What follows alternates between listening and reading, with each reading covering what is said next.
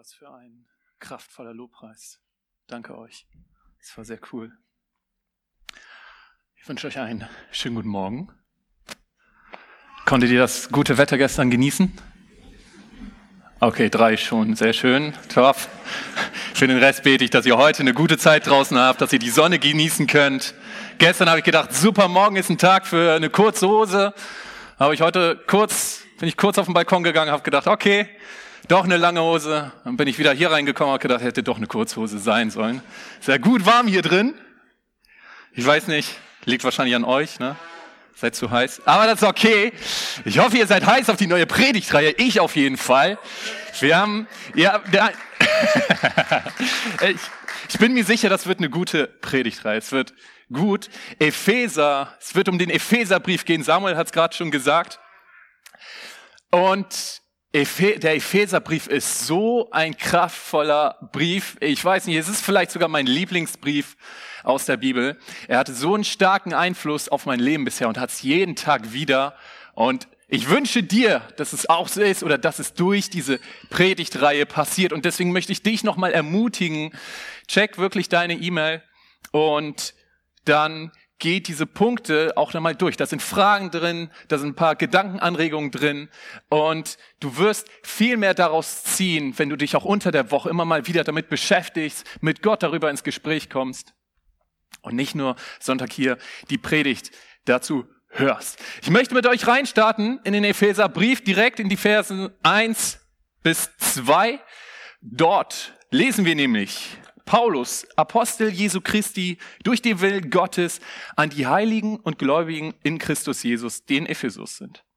Gnade sei mit euch und Friede von Gott, unserem Vater und dem Herrn Jesus Christus.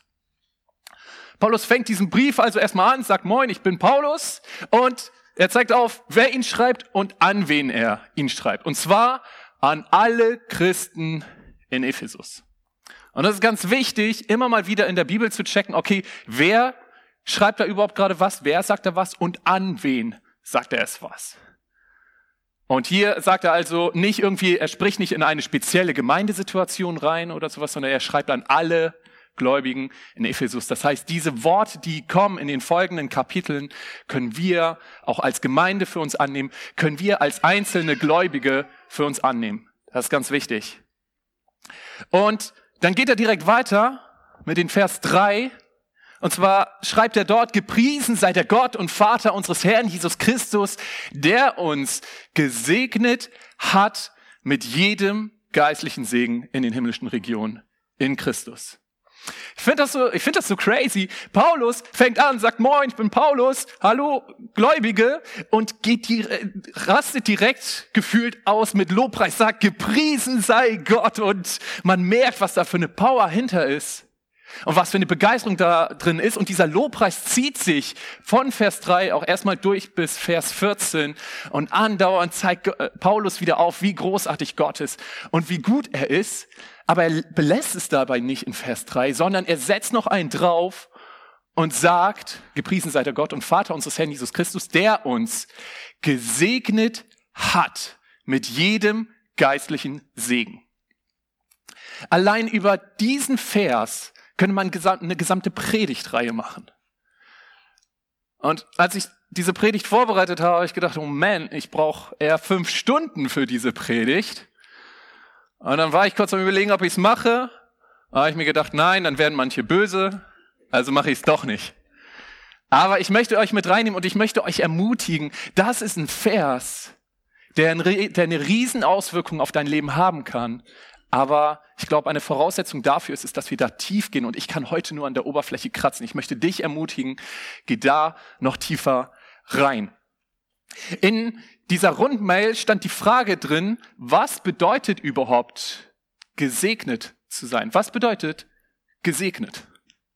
Ich meine, es hat garantiert jeder schon mal gehört, jo, du bist eine gesegnete Person oder er war eine gesegnete Person oder ich segne dich oder was auch immer. Aber was bedeutet das überhaupt konkret? Und ich habe mir einmal die Mühe gemacht, das Wort auseinandergenommen Ähm, der Originaltext im Griechischen ist ja, oder der Originaltext ist ja im Griechischen geschrieben von der Bibel. Und das Wort, was im Deutschen mit gesegnet übersetzt ist, ist das griechische Wort Eulogeo. Ansgar kann vielleicht beurteilen, ob ich es richtig ausgesprochen habe, aber er hat gerade anderes zu tun. Das ist okay. Eulogeo. Ja, hier, wenn man es so im Deutschen sieht, würde man vielleicht Eulogeo oder sowas sagen, aber im Griechischen wird es ungefähr Eulogeo ausgesprochen. Und es ist ein zusammengesetztes Wort und hat seine beiden Wurzeln in dem Wort you und lagas. Nun musst du wissen, das Wort you, was hier so wie eu aussieht, das Wort you ist, bedeutet so viel wie gut oder richtig handeln. Es ist immer die Vorsilbe für etwas Gutes. Ja, der eine oder andere hat das vielleicht schon mal gehört. Es gibt im Deutschen diesen Eu-Stress und den Die-Stress. Eu, der gute Stress, die, der schlechte Stress. Eu-Stress ist der gute, so haben wir es sogar im Deutschen. Ja. Und das ist also das erste Wort, wo dieses Wort gesegnet, Eulogeo, herkommt, aus dem Wort you, gut, und dann das Wort lagas. Und das bedeutet so viel wie sprechen oder deklarieren. Das heißt, in dem Moment, wo wir in Gottes Wort sehen, okay, du bist gesegnet, heißt das nichts anderes als Gott hat Gutes über dich ausgesprochen.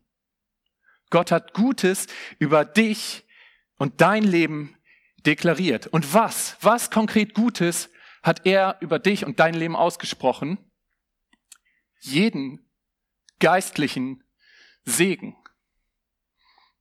Und das Wort Segen hier bedeutet so viel wie Geschenk oder Nutzen oder Gabe von Gott. Gott hat alles Positives, jeden guten Zuspruch, den du in der Bibel finden kannst, hat er über dein Leben ausgesprochen, auf dein Leben deklariert.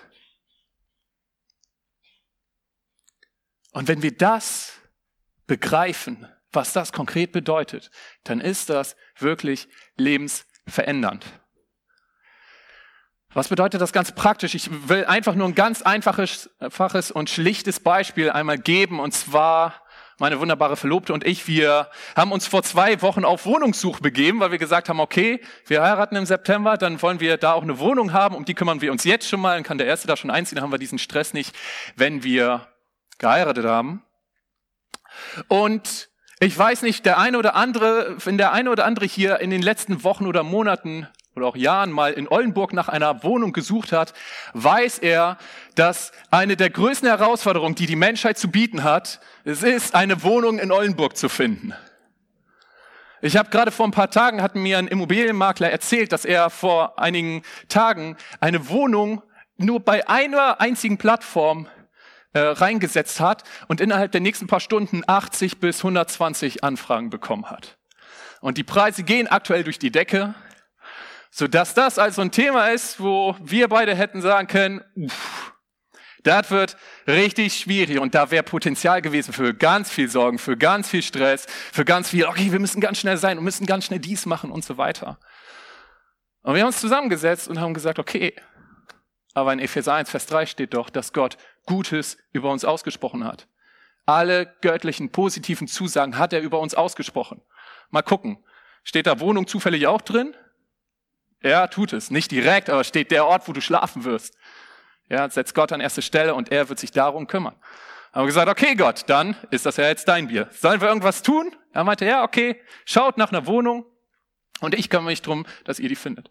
Und schon war dieser Stress oder auch diese Angst, diese Gedanken, die das mit sich bringen könnte, aus dem Weg geschafft. Und das ist das, was ganz konkret passiert in dem Moment, wo wir verstehen, okay, wir sind gesegnet mit jedem geistlichen Segen. Gott hat jeden Zuspruch, jeden positiven Zuspruch aus der Bibel auf unser Leben deklariert, auf unser Leben ausgesprochen. Und das Coole war, ich war dann so in den letzten Tagen auch mit Gott im Gespräch darüber und habe gesagt, okay Gott, wie wird die Wohnung wohl aussehen, ja? Und wird das vielleicht die schönste Wohnung in Oldenburg sein und so? Und er meinte dann zu mir, hey, es geht nicht, es geht mir nicht nur darum, dass du irgendwie die schönste Wohnung oder so oder die tollste und die beste Wohnung für dich findest. Natürlich, ich wünsche mir für dich oder für euch eine wunderschöne Wohnung. Aber Du sollst nicht da stehen bleiben, sondern ich wünsche dir auch und ich will für dich eine Wohnung aussuchen, wo nicht nur du gesegnet bist, die ein Segen für dich ist, sondern wo du auch ein Segen für deine Nachbarn sein kannst. Und hier möchte ich den Bogen spannen auf einen weiteren Vers, wo wir auch wieder diese Worte drin haben, segnet und Segen, und zwar 1. Petrus 3, Vers 9. Da lesen wir nämlich, segnet, weil ihr wisst, dass ihr dazu berufen seid, Segen zu erben. Hier erstmal ganz hinten, dass ihr berufen seid, Segen zu erben. Hier steht es schon wieder, wir sind berufen, Segen zu erben. Erben klingt so, okay, muss erst sterben, damit ich es dann bekomme. Gut, so gesehen, Jesus ist auch gestorben. Aber Erben bedeutet hier auch so viel wie empfangen. Du bist berufen, Segen, diese positiven Sachen zu empfangen. Und jetzt zeigt dieser Vers hier auf, bleib da aber nicht stehen. Natürlich bist du berufen, Segen zu empfangen und all das ist über dich ausgesprochen. Aber jetzt geh auch den nächsten Schritt. Empfange den Segen und weil du diesen Segen empfängst, weil Gott auf deiner Seite hast, tu den nächsten Schritt und werde zum Segen für deine Mitmenschen. Und Gott hat mir gezeigt, so in den letzten Tagen da auch, als ich mit ihm, ich habe da etwas mehr mit ihm über die Wohnung gesprochen. Er hat so gesagt, einer der Gründe, warum ich dich so reich segne, ist der, dass ich dich am besten gebrauchen kann, wenn du dir keine Sorgen um dich selbst machen musst. Und ich dachte, hm, okay, interessant. Ist ein Dealvater, okay, du kümmerst dich um mich dafür. Ja, lass ich das, äh, äh versuche ich, ein Segen für meine Mitmenschen zu sein. Und es ist so wichtig und ich glaube, das müssen wir verstehen in dem Moment, wo wir eine, eine Erkenntnis darüber bekommen, wie sehr Gott uns segnet, dass wir nicht zu einem Ballon werden. Du kannst ein Ballon sein, der Gottes Segen in sich aufnimmt und du wirst immer fetter und fetter.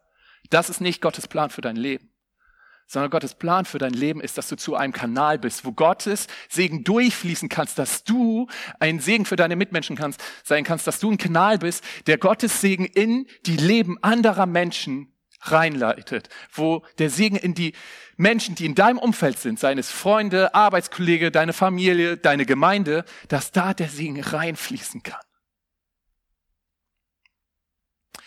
Und ich möchte euch jetzt in zwei Wege nehmen, wie du ein Segen sein kannst. Zwei Wege, um zu segnen.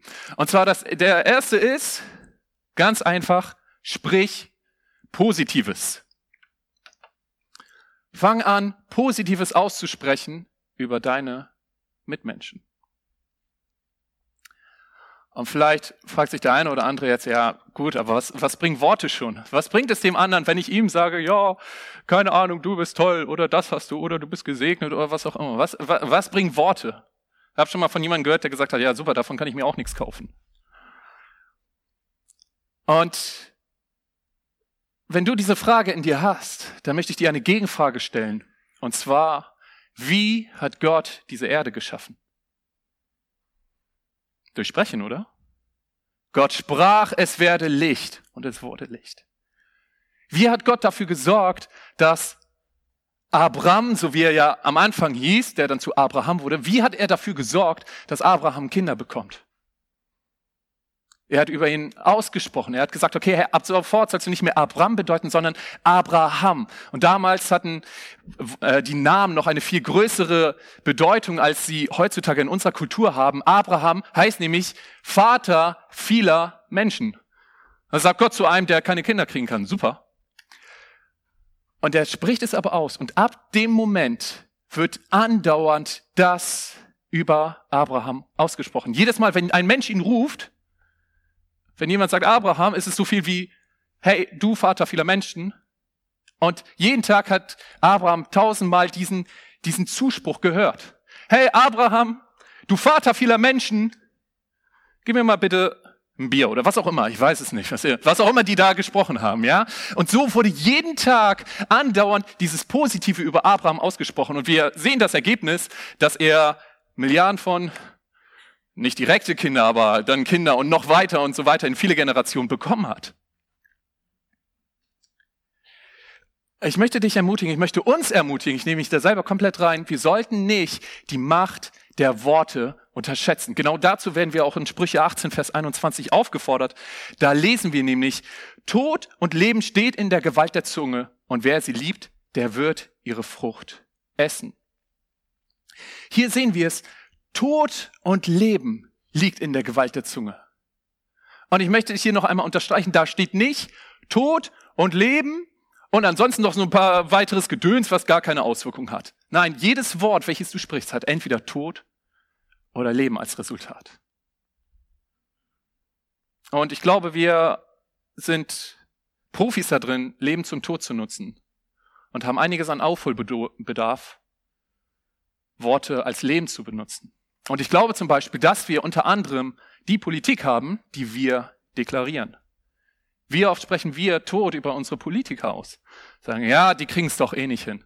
Man kann nur das kleinste Übel nehmen von denen, was man wählen kann. Und die machen, wollen sich doch sowieso nur bereichern. Da im Reichstag, da kriegen die auch nichts geschafft. Und so weiter. Ne? Andauernd sprechen wir tot aus und verpassen es, Leben auszusprechen. Ich glaube, dass wir die Chefs haben, die wir deklarieren. Ich glaube, dass unser Leben zum Großteil so aussieht, wie wir reinsprechen. In Worten, die wir aussprechen, aber auch in Gedanken, die wir gedanklich sprechen. Und ich glaube währenddessen, wir sollten, wir sollten sensibel dafür werden, sollten aufpassen, dass wir unsere Worte nicht so stark für tot nutzen. Am besten gar nicht. Und gleichzeitig sollten wir es, sollten wir eine Motivation bekommen, Leben zu sprechen. Wir haben jeden Tag die Möglichkeit, Leben zu sprechen. Und ich glaube, es bewirkt was im Leben einer anderen Person, wenn ich Leben in sie reinspreche. Wenn ich zum Beispiel zu Amy sage, hey Amy, du bist eine, das letzte Mal, als wir bei Simon und Easy waren und du mit deiner Tochter Lane da ja, einfach für sie da warst und mit ihr umge die Art und Weise, wie du mit ihr umgegangen bist, war richtig cool. Das fand ich richtig cool.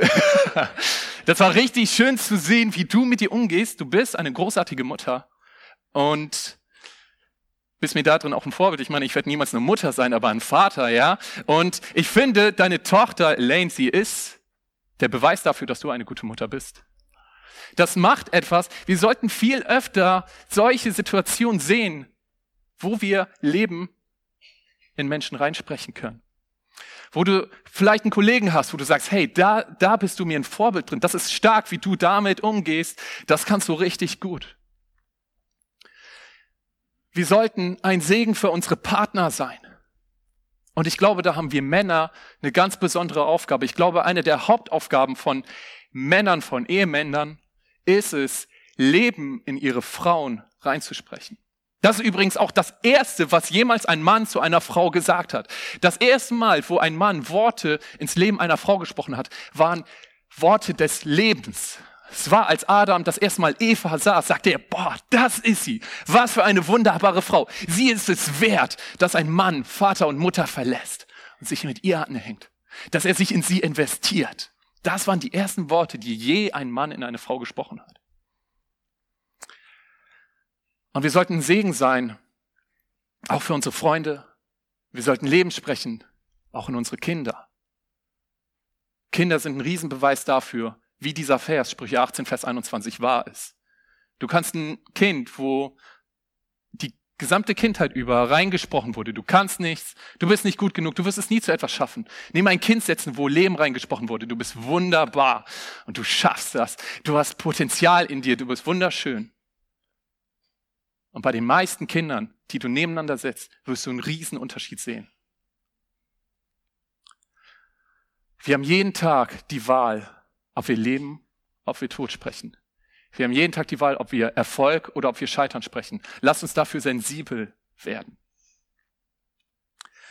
Die zweite Möglichkeit, wie wir ein Segen sein können, ist tu Positives.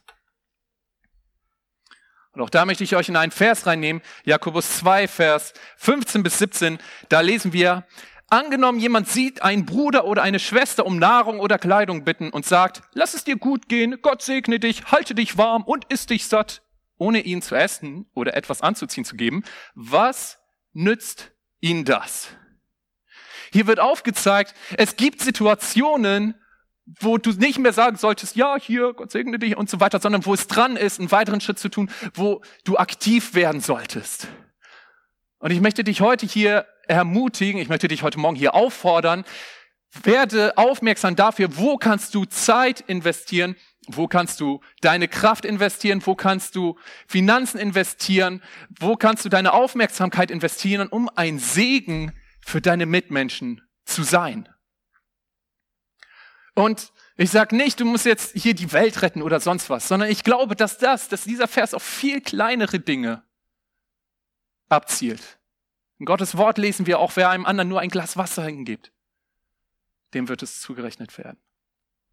Und ich habe hier so ein ganz simples Beispiel. Ich war vor ein paar Monaten bei Thalia und habe da irgendwas gekauft. Ich weiß gar nicht mehr, vermutlich ein Buch, ja.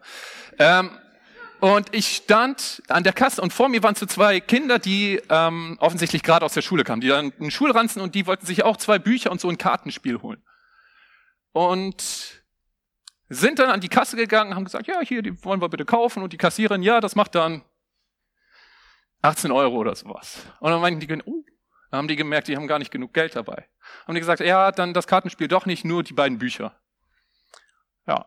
Und dann habe ich den Kindern kurz gesagt, hey, warte kurz, hab zur Kassiererin gesagt, ja, bitte einmal das Kartenspiel hier auch noch dazu und hab denen das geschenkt. Die haben Tschüss gesagt und ready war's.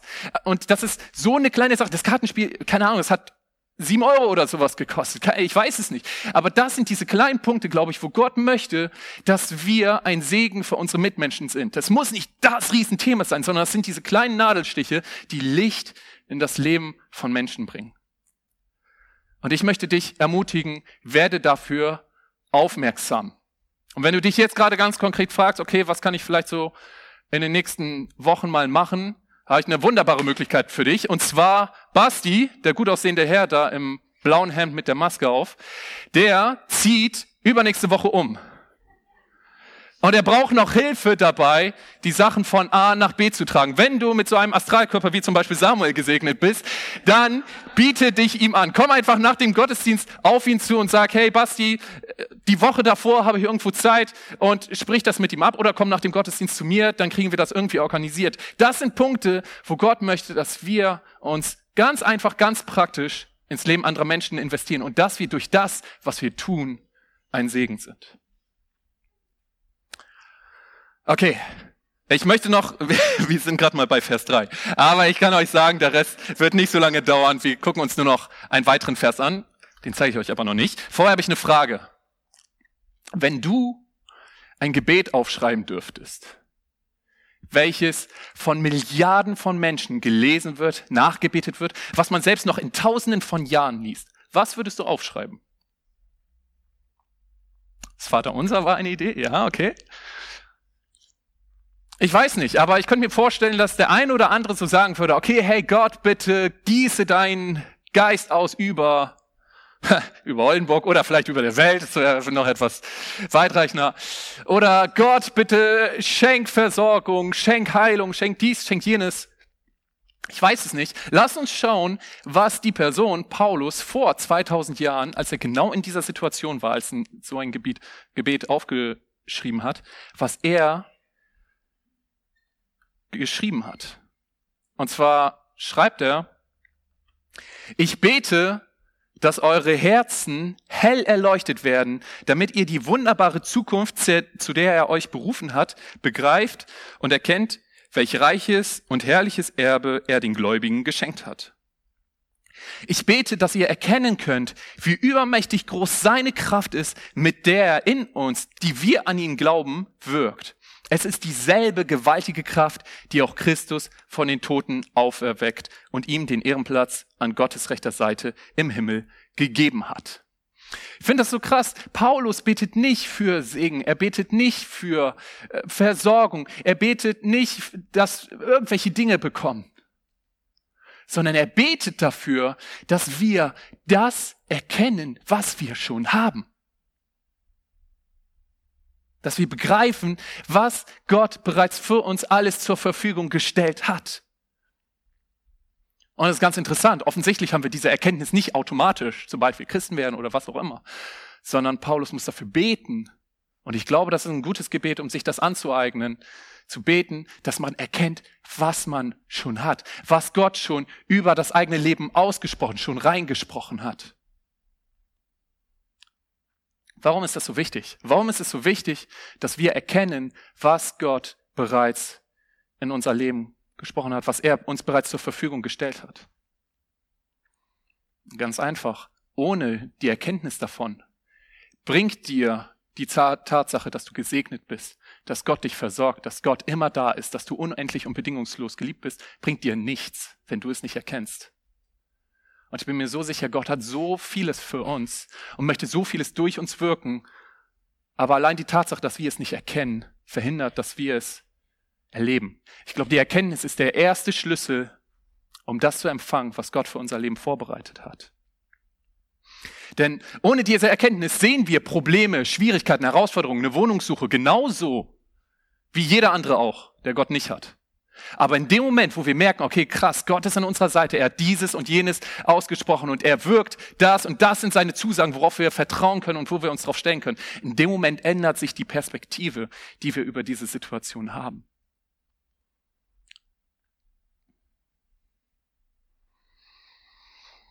Und dann betet Paulus noch weiter. Und er betet nicht nur dafür, dass wir erkennen, welches reiche Erbe wir haben und so weiter, sondern er sagt auch, okay, hey, ich bete dafür, dass ihr erkennt, mit welcher unglaublichen Gott, Kraft Gott in euch wirkt, welche unglaubliche Kraft ihr in euch habt.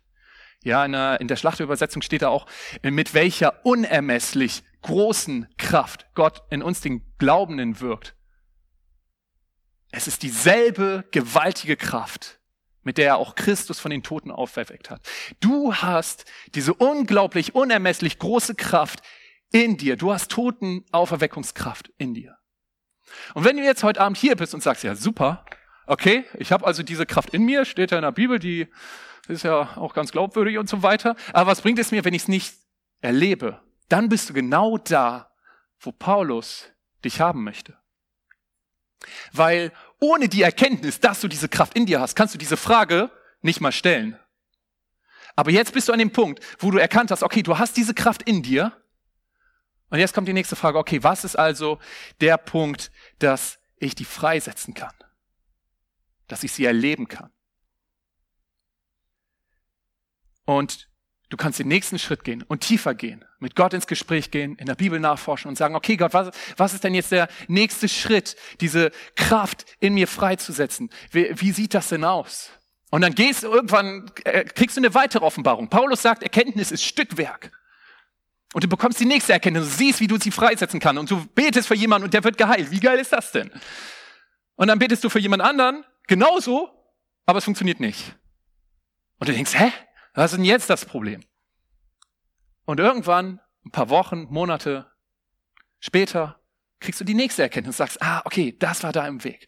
Das Entscheidende ist, dass du den ersten Schritt gegangen bist, dass du es erkannt hast und dich auf den Weg gemacht hast. Und ich kann dir sagen, das wird nicht nur dein Leben verändern, sondern das wird das Leben deiner Mitmenschen verändern. Der erste Schritt ist zu erkennen, welche unglaubliche Kraft wir in uns haben. Und in dem Moment, wo wir das immer mehr verstehen, wie krass wir schon gesegnet sind, welche Kraft in uns wirkt, was Gott für uns schon alles vorbereitet hat, das wird unser Gebetsleben massiv beeinflussen. In der Rundmail stand auch die Frage, okay, hey, wie sieht deine Fürbitte aus? Wie sieht dein Gebetsleben aus? Sieht dein Gebetsleben aus wie, okay, Gott, bitte, wenn du, wenn du möchtest, ich weiß ja nicht, aber vielleicht, wenn du so gnädig wärst, würdest du bitte mir ein kleines bisschen Segen geben oder mich ganz bisschen versorgen oder was auch immer. Gott, ich flehe dich an, bitte, oh, ich bitte dich, mich zu lieben, ich weiß es nicht dann fehlt dir da eine Erkenntnis, dass du gesegnet bist mit jedem geistlichen Segen. Dann fehlt, fehlt, dir die Erkenntnis, dass Gott sagt, dass er dich versorgt und dass er dich unendlich und bedingungslos liebt und dass seine Liebe in dich, in dein Herz ausgegossen ist.